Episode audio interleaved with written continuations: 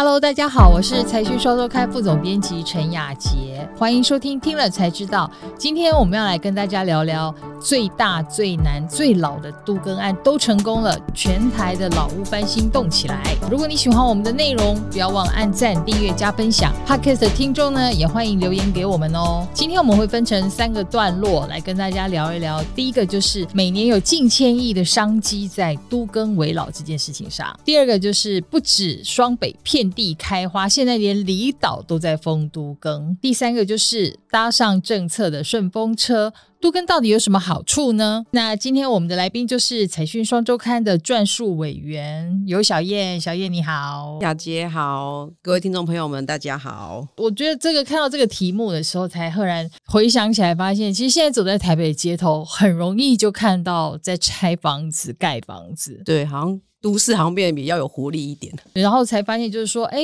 原来其实这个不只是我们有实际的需求，而且这真的当中也有很大商机。嗯当中最重要的当然就是因为法令的改变嘛，可以帮我们讲一下政策法令上面它是做了什么样的变化？大概就是因为在五年前的时候，围绕这个条例颁布之后，就变成说，哎，我们国内整个都跟、整个劳务更新的这个需求，就等于说整个氛围就被带起来。跟大家解释一下围绕跟都跟的一个基本简单的概念，就是说围老就是说它的条件是基地面积小于三百平以下，一百趴的地主同意的话，我们就可以实行围老。假如说我现现在住一栋公寓，只要我们这一栋公寓一到四楼，大家都说我们来重盖吧，就可以去申请。对，没错。那它的概念源自于是因为大家都过去都知道都更是非常牛步的，光是让每个地主都同意就很难。没错，所以就变成说政策就推动出，那我们干脆就是我们这几个人说好，我们就不要管你，你不同意的人你就不同意，我就把你切掉，然后我就自己变成一个围老的案子，希望这件事情可以让整个都市的翻转可以更快。那围老颁布之后呢，在二零一九年的时候就都更的。单一年度就破百件，然后在二零二零年的时候，围老就是大爆发，就是光是核定就超过八百五十件。这其实应该是围老占一个非常大的诱因啊，让大家整个城市都有不一样的想象。对，因为有的时候真的可以想象，像那种一整排的那种公寓啊，就是那么几栋的屋况特别差，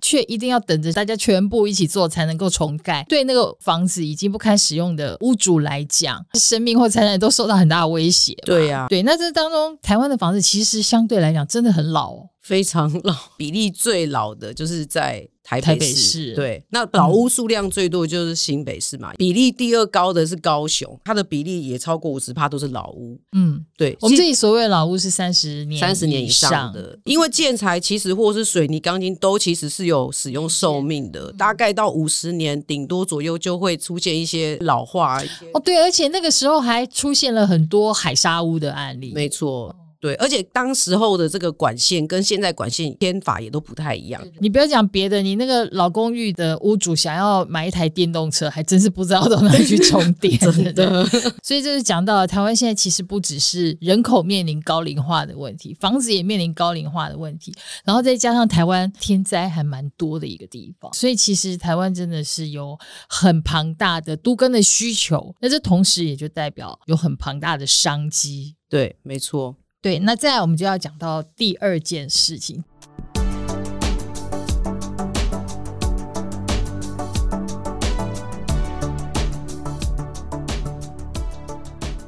刚刚我们讲到说，全台湾其实房子都老了，而且很多可能都坏了，所以到处都看得到重建案。但是现在听说，连那个很大片的谈十几二十年的也都开始动起来。对，现在整个今年我们可以看到说，全台湾各地都有一些围老指标的案子都有突破性的进展，像是刚刚提到的这个延寿国宅，它其实是全台湾规模最大的海沙屋。它多么大？它有包含四个街廓，然后它的基地面积是五千六百五十平，嗯，然后里面总共住户有六百五十四户，这光是听起来整个数数量很庞大。然后他在七月的时候拆除了最后一个个街区的基地，就说这件案子终于搞了十一年，终于成功了。但还有一个更大的是在新北市，对，对大城新村，就是大家不陌生，嗯，就是它其实是堪称全台湾最复杂的都更案，嗯，因为它的面积有两万四千多平。哎，可是这个地方其实它是挺有故事背景，大家觉得说它有历史意义或什么的，所以就也影响了它的重建的进度。对，因为它那时候是大城大成义胞，对对对，然后政府为了安置他们，新建这样地方给他们做。可是那时候因为年代有点久远，然后当时候的建筑法规什么样，可能也没有取缔的，就是人力的问题，就变成说有很多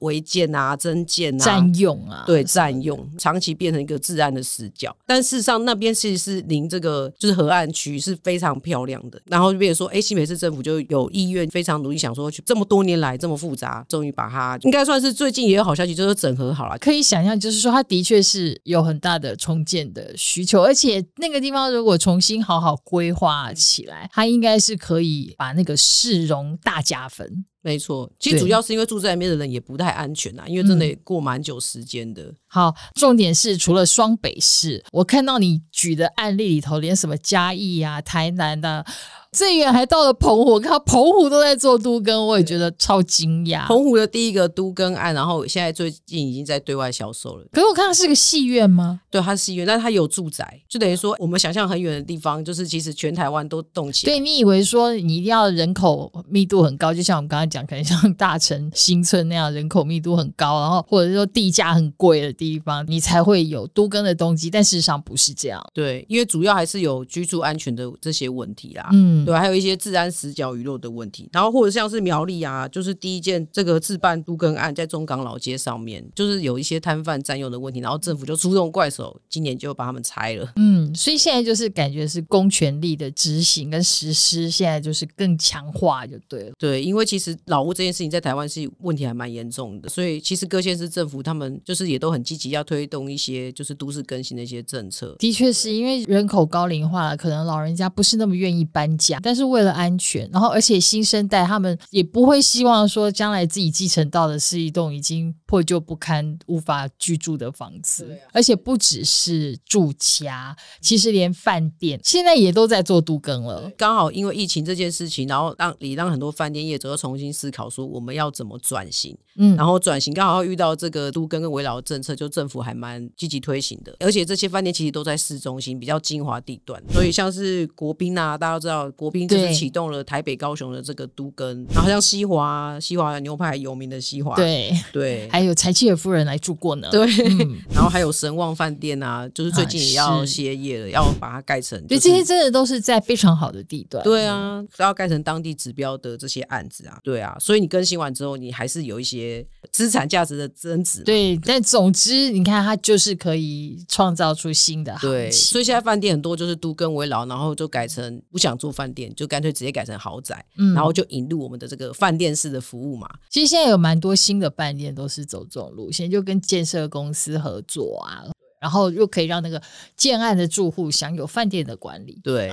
那除了饭店，刚才我们讲到工厂也是，现在工厂可不能再是铁皮工厂了，大家都要智慧制造。而且土地太贵，基本上那些厂房就摊提不完，对厂商来讲压力也很大，所以他一定会希望，就是说我同样的土地可以有更好的利用。没错，而且其实工厂不要说我们住家要安全，工厂其实要安全，因为我们上班地方很多人都在工业区、工厂、旧厂房上班呐、啊。工厂如果很旧的话，可能一些防火的这些建材或什么，就是一旦有公安事故，可能也是也是损害非常大。没错，所以工厂也是非常需要更新的。像是这个日月光啊，最近就投入三百亿元，就去就在桃园，就是要工厂就重新更新。所以他是把旧的给拆了，对对，然后他又可以把楼盖高嘛，然后就可以就业人口，就是他们预计可以引两千人就业人口了。对，也是我相信一个好的制造生产的环境，也是对产业的升级会有很大的帮助。对，那你在那种制造业的环境里面，其实安全真的太重要。没错，更重要。好，那当然我们知道，刚刚一开始小燕就讲到，就是说因为那个修改法令的关系啊什么的，所以就造成这些重建的案件，不管是都跟或围老，这几年就大爆发。那我们接下来要讲第三个，那当然因为有政策在引导，所以我们搭的政策的顺风车是可以参与都跟比较快。可是到底有什么实质的好处？而且现在做都跟有什么样的新的趋势？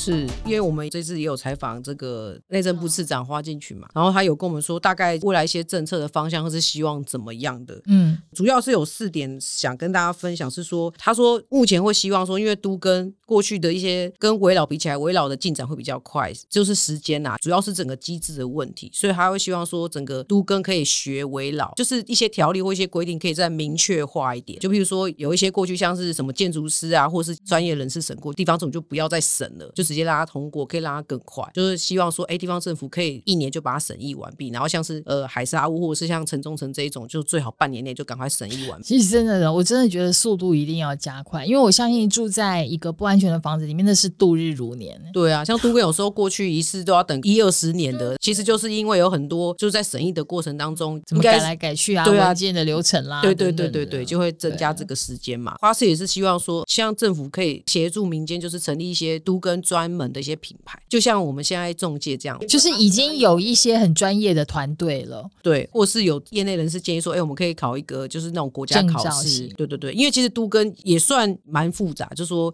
这里面有一些复杂啊，对，不管是要处理人啊，还是要处理一些专有的一些，对，或者是去走行政流程，对对对，其实真的是有专业的人来做，对，也需要这样，也呼吁县市政府啊，就是说每个地方县市政府都有一些大范围的一些颓败区，要主要城中城，就是说那可能那个地方是过去发展的很兴盛，后来就可能有点商圈转移的，那就希望说这县市政府可以比较说是主动介入的方式，然后让民众有感觉说，哎，政府真的有努力要都更，因为其实很多权责是在地方政府的手上，公有地的围绕啊，譬如说因为都更是比较一个完整的机制，围绕是走快速的，就是在这个一些法则上面，就是围绕有一些限制，就希望说，哎，可以把围绕这些限制解除，就是让公有地也可以参与。没错，没错。主要也是想要跟大家分享，是说最近就是都跟有一些跟过去不太一样的这个，趋势因为主要通膨。然后原物料成本上涨，对啊，这两年营造业都在喊找不到工人呢。对啊，然后工料双涨嘛，像是我们过去谈好的一些都跟围老案好了，我跟这个住户已经谈好比例分配的问题，